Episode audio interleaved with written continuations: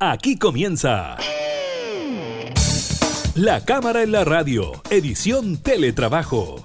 Una revisión de la agenda legislativa de las diputadas y diputados, con la conducción de la periodista Gabriela Núñez. Información, música y actualidad en La Cámara en la Radio, edición Teletrabajo, por Radio Cámara de Diputadas y Diputados de Chile.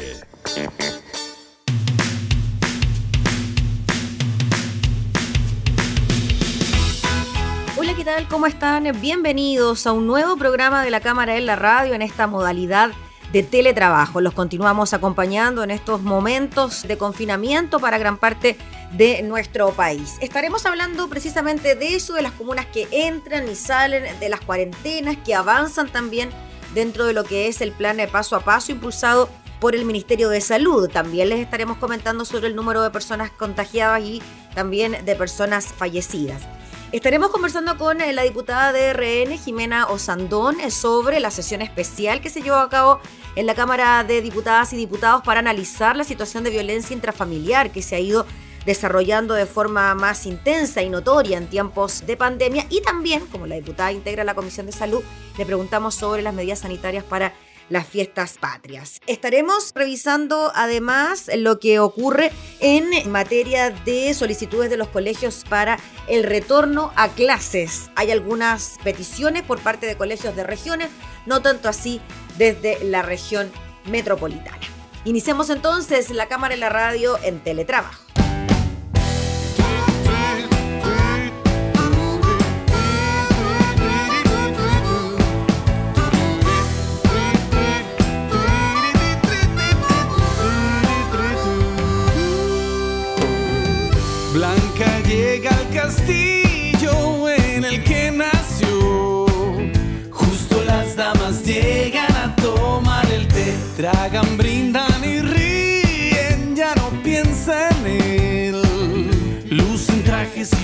Y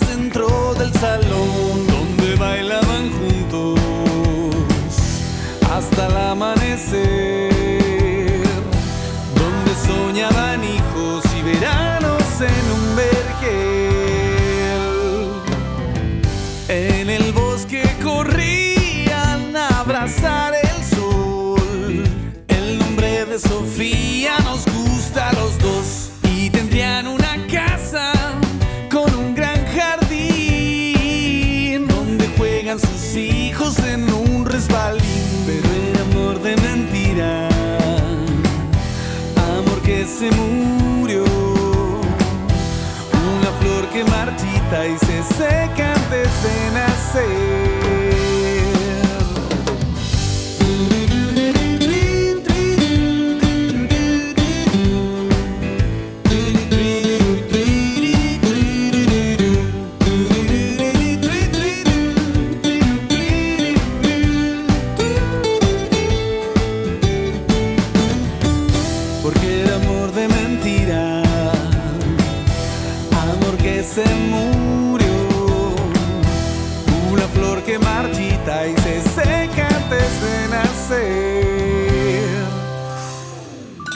Acaba algo triste, preguntando dónde está el sol.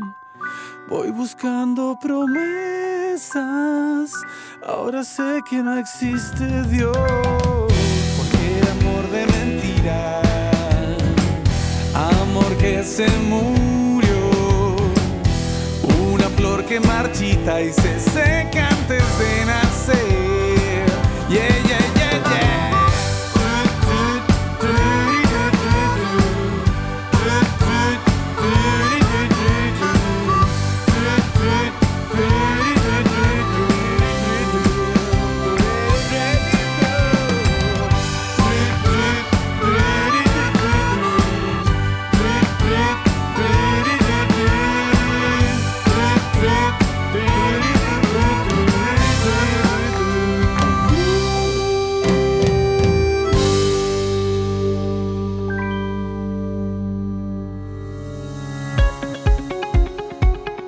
El Ministerio de Salud informó esta jornada 20 decesos por COVID-19 inscritos por el Departamento de Estadísticas e Información de Salud del MinSal, lo que eleva el total a 11.702 desde el inicio de la pandemia en el país en marzo pasado. Asimismo, en las últimas 24 horas se reportaron 1.482 contagios, de los cuales 1.048 fueron sintomáticos, 402 asintomáticos y 32 no fueron notificados de su PCR positivo al MinSal. Las variaciones de nuevos casos a nivel nacional es de menos un por ciento en los últimos siete días. Además, 10 regiones disminuyen sus casos en los últimos siete días, dijo el ministro Enrique París. De este modo, 427.027 personas han contraído el SARS-CoV-2, de los cuales 399.555 se han recuperado, de acuerdo a las cifras del ministerio, en tanto que los casos activos son 15.570 personas. Vamos también a revisar las medidas que se han dado a conocer durante esta jornada que tienen que ver con las comunas que entran y salen de las cuarentenas, esto dentro de los cambios que se realizan en el marco del plan eh, paso a paso, destacando el avance de la comuna de La Reina, esto es la región metropolitana, la etapa de preparación y el ingreso de San Bernardo, Isla de Maipo y Quilicura a la fase 2 denominada como transición, esto a partir del lunes 14 de septiembre a las 5 de la mañana. En tanto, el secretario de Estado dio cuenta además de las zonas que registraron retrocesos en cuanto al manejo de la pandemia del coronavirus y tendrán que quedar en cuarentena a partir del viernes 11 de septiembre a las 23 horas. En la región metropolitana, la única que pasó a esa condición es la comuna de Paine. En tanto, en regiones, el secretario de Estado mencionó las comunas de Vallenar en la región de Atacama, Molina, San Clemente y la zona urbana de Longaví en la del Maule, Coronel, San Pedro de la Paz y Lote en la del Biobío y Porvenir y Puerto Natales en la región de Magallanes. Cabe destacar que la decisión de sumar estas dos últimas comunas al confinamiento se da en el marco del aumento de los casos y la positividad de esa zona, la cual fue advertida por el titular del MinSal durante esta jornada.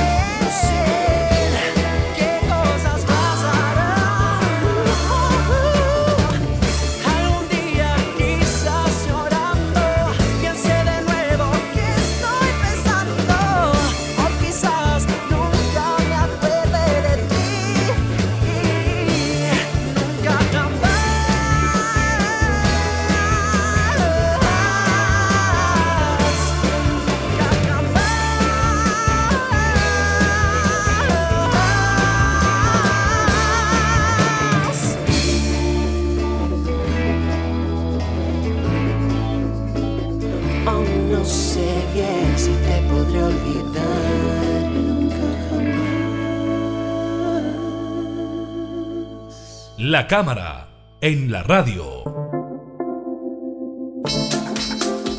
La Cámara de Diputados analizó la violencia intrafamiliar y los femicidios ocurridos en estos meses de pandemia en una sesión especial. Queremos hablar de este y de otros temas relacionados con el COVID y las fiestas patrias con la diputada Jimena Sandone. Ella integra las comisiones de salud y de mujeres y equidad de género. Muchas gracias, diputada, por recibirnos. Bueno, muchas gracias, Gabriela, por la oportunidad. Gracias.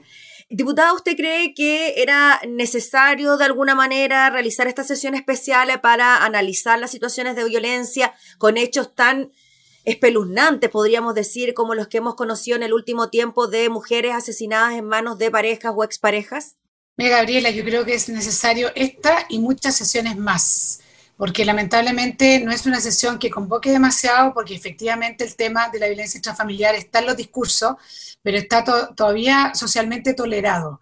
Y yo creo que es lo que tenemos, son estas barreras que vamos a tener que ir destruyendo.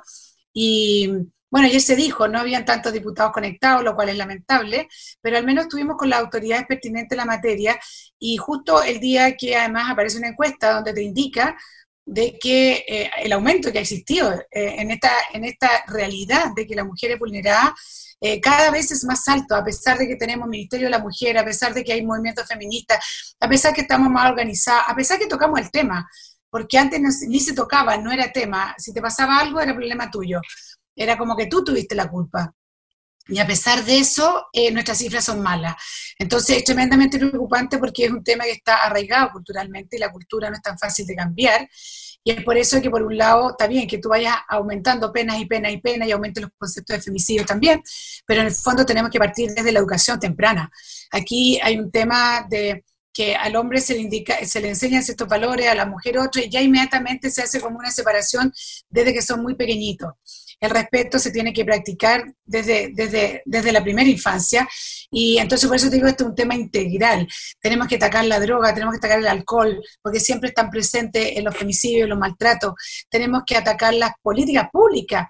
¿Cómo puedes pretender tú que un hogar se, se cree, se haga en departamentos de 40 metros cuadrados? O sea, si ahí no produce, produce bienestar familiar o abuso a los niños, ¿qué, ¿qué puede pasar? Si es un milagro que pasen cosas buenas.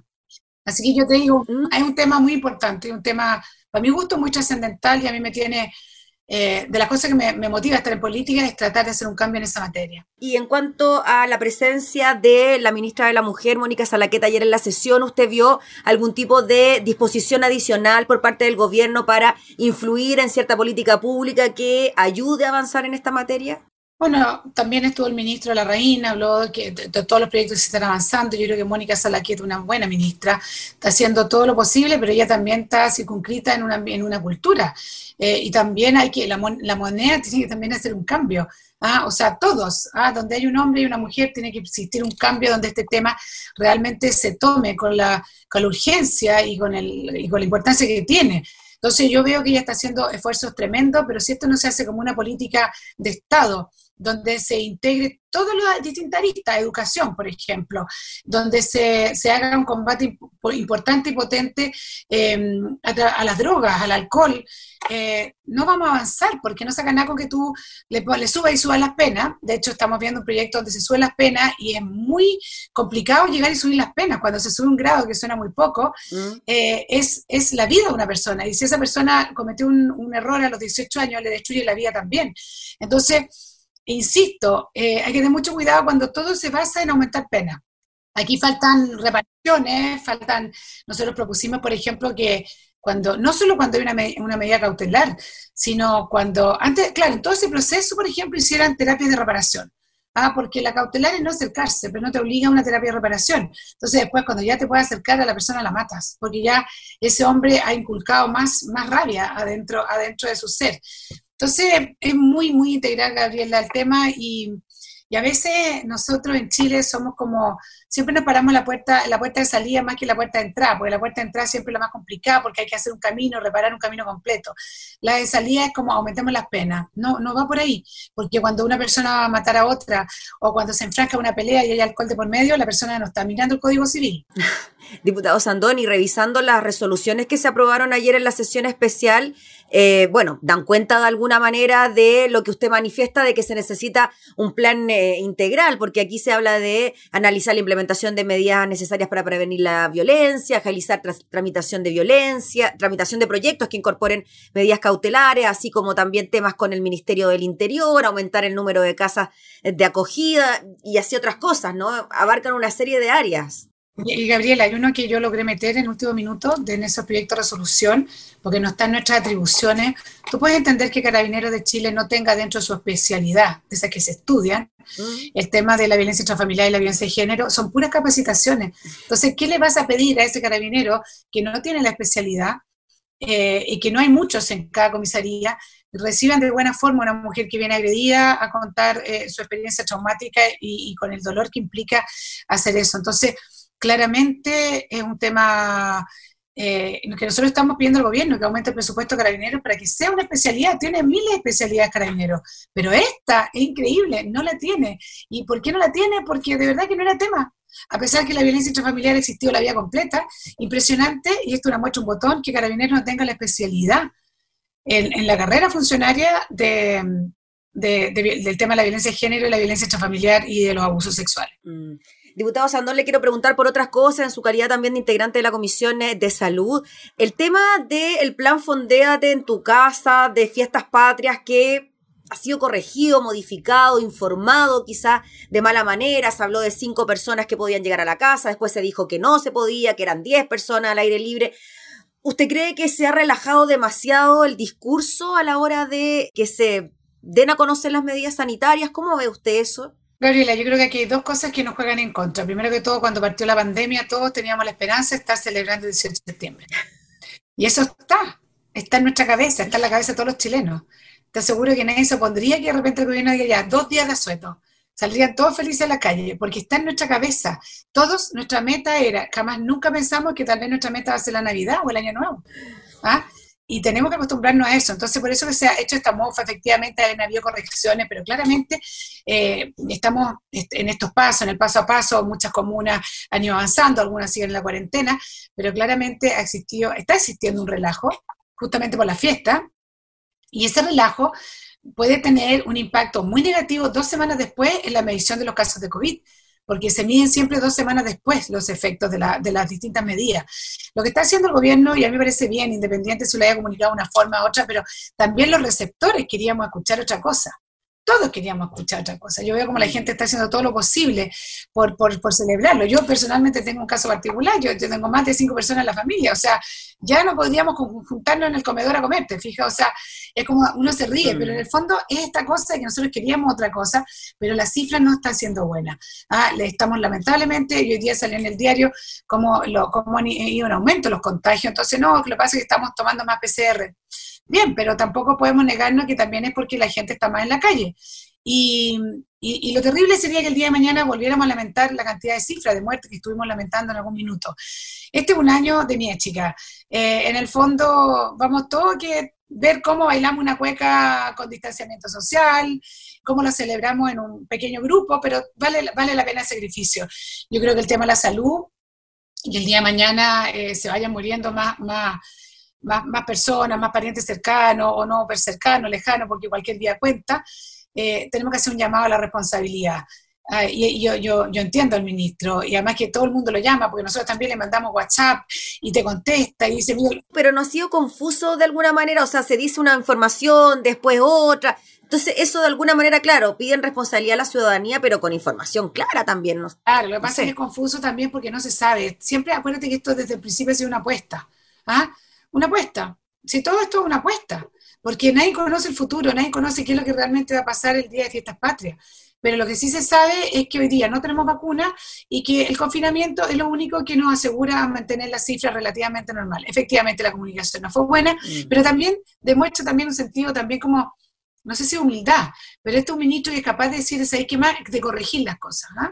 Y decir, sí, mira, entonces la verdad me expliqué mal, esto va a ser así, efectivamente, además yo no tengo idea quién está detrás de comunicaciones, y además aquí hay toda una mesa, hay una mesa que decide todo esto, y efectivamente en cambio, puede ser que existan cambios hasta el día anterior, pero lo que sí entendemos es que lamentablemente las la cifras hoy día no están mejores, están peores, cosa de leer la, la, la última estadística. ¿Usted no hubiese desconfinado todavía? Por ejemplo, lo que pasa en la región metropolitana, que hay un gran número de comunas que ya están en etapa 3, en etapa 2. Sí. ¿Usted hubiese esperado un poco más? Yo hubiera esperado, fíjate que yo pensé que iban a ser más bravos en esa materia en este periodo.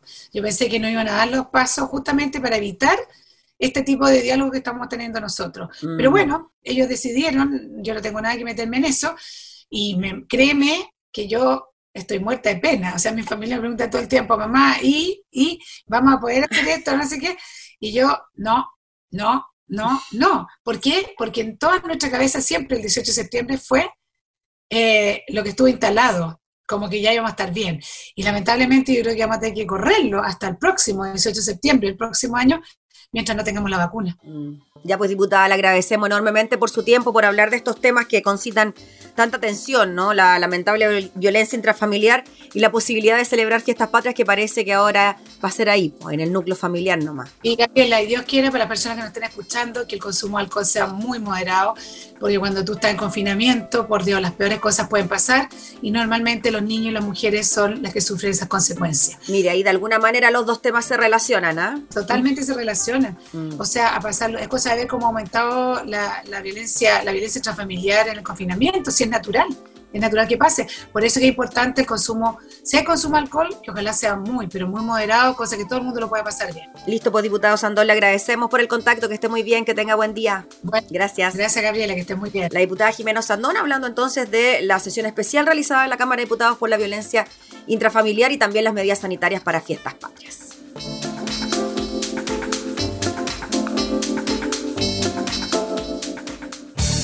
Estás escuchando La Cámara en la Radio, edición Teletrabajo. Con la conducción de la periodista Gabriela Núñez.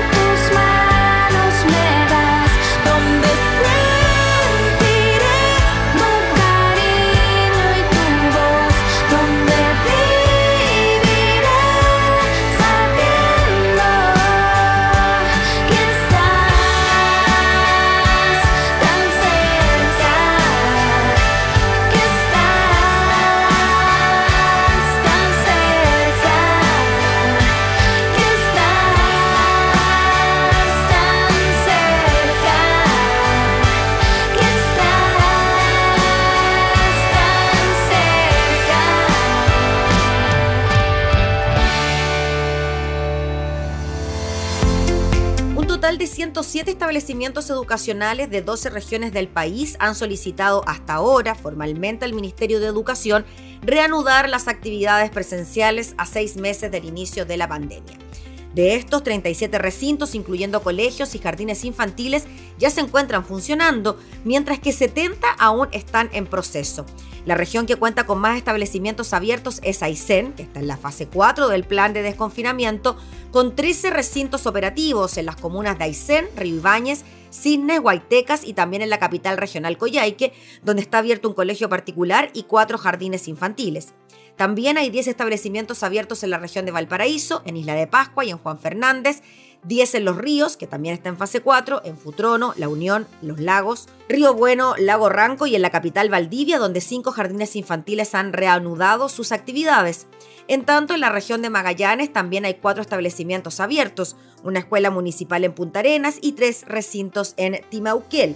En cuanto a las solicitudes para abrir, en la región donde más colegios lo han pedido es Los Ríos, con 20 establecimientos, le sigue Los Lagos con 19, que hasta ahora ninguno de ellos está funcionando. Aysén con 18 solicitudes, Magallanes con 15 y Valparaíso con 12 solicitudes. También han presentado solicitudes para volver a funcionar colegios de Tarapacá, Araucanía, Coquimbo y el Maule, Atacama, Ñuble y Bio Bio.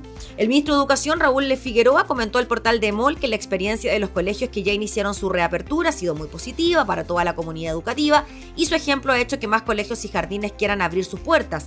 Respecto del perfil de los establecimientos que hasta ahora lo han solicitado, Dijo que los liceos técnicos han tenido un especial interés en abrir, dado que parte importante de su formación es práctica y en muchos casos necesitan equipamiento que solo pueden tener en los colegios.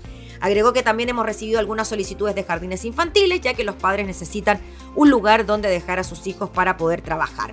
Respecto de que hasta ahora no haya solicitudes en la región metropolitana, el ministro comentó que sus comunas se encuentran en distintas fases y solo aquellas que están en fase 3 pueden solicitar apertura de los establecimientos educacionales. Agregó que sostenedores de esas comunas nos han manifestado su interés por abrir sus colegios, particularmente para que los cuartos medios puedan terminar bien su año escolar y prepararse para la prueba de transición.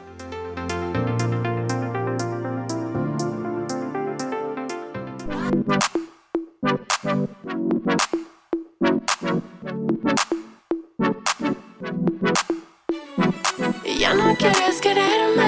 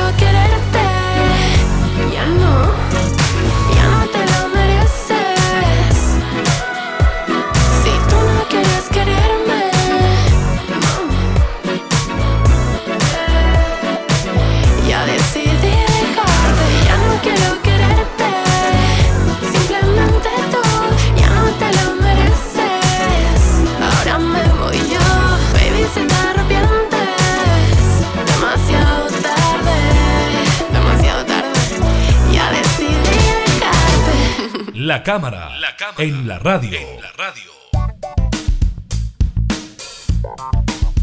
Vamos con informaciones que tienen que ver con las fiestas patrias y la posibilidad de que se reciba o no aguinaldo en medio del COVID-19, el escenario de crisis por el que atraviesa la economía producto del impacto del coronavirus se ha hecho sentir con fuerza en distintas variables, la principal el empleo, pero también hay otras derivadas como la entrega de beneficios como los aguinaldos 18.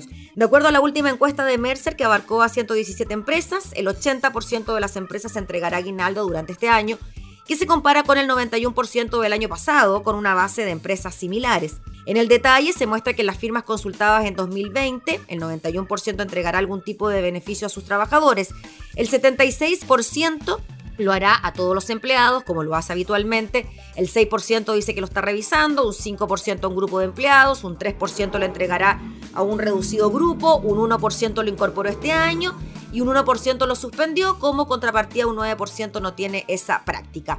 Del grupo de empresas que entregará o está pensando entregar beneficios, el más común es el aguinaldo, seguido por canasta de alimentos, gift card, celebración o almuerzo y días libres a los legales.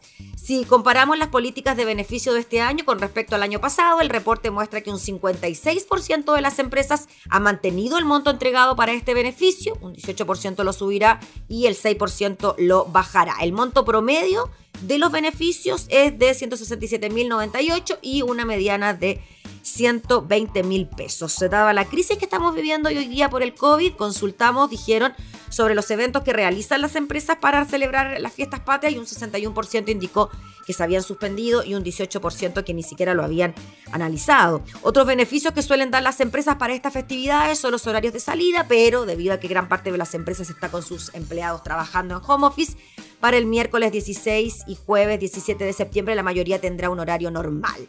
Son algunos de los datos que se dan a conocer en el marco de esta posibilidad de que se entregue o no un aguinaldo a los trabajadores para las fiestas patrias.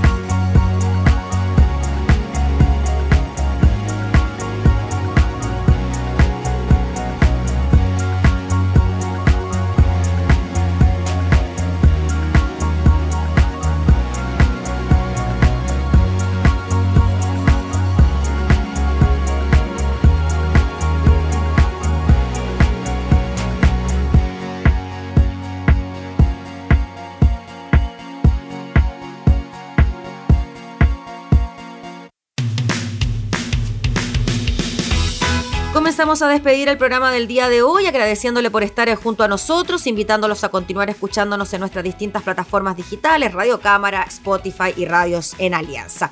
Nosotros nos volvemos a reencontrar, que esté muy bien, hasta entonces.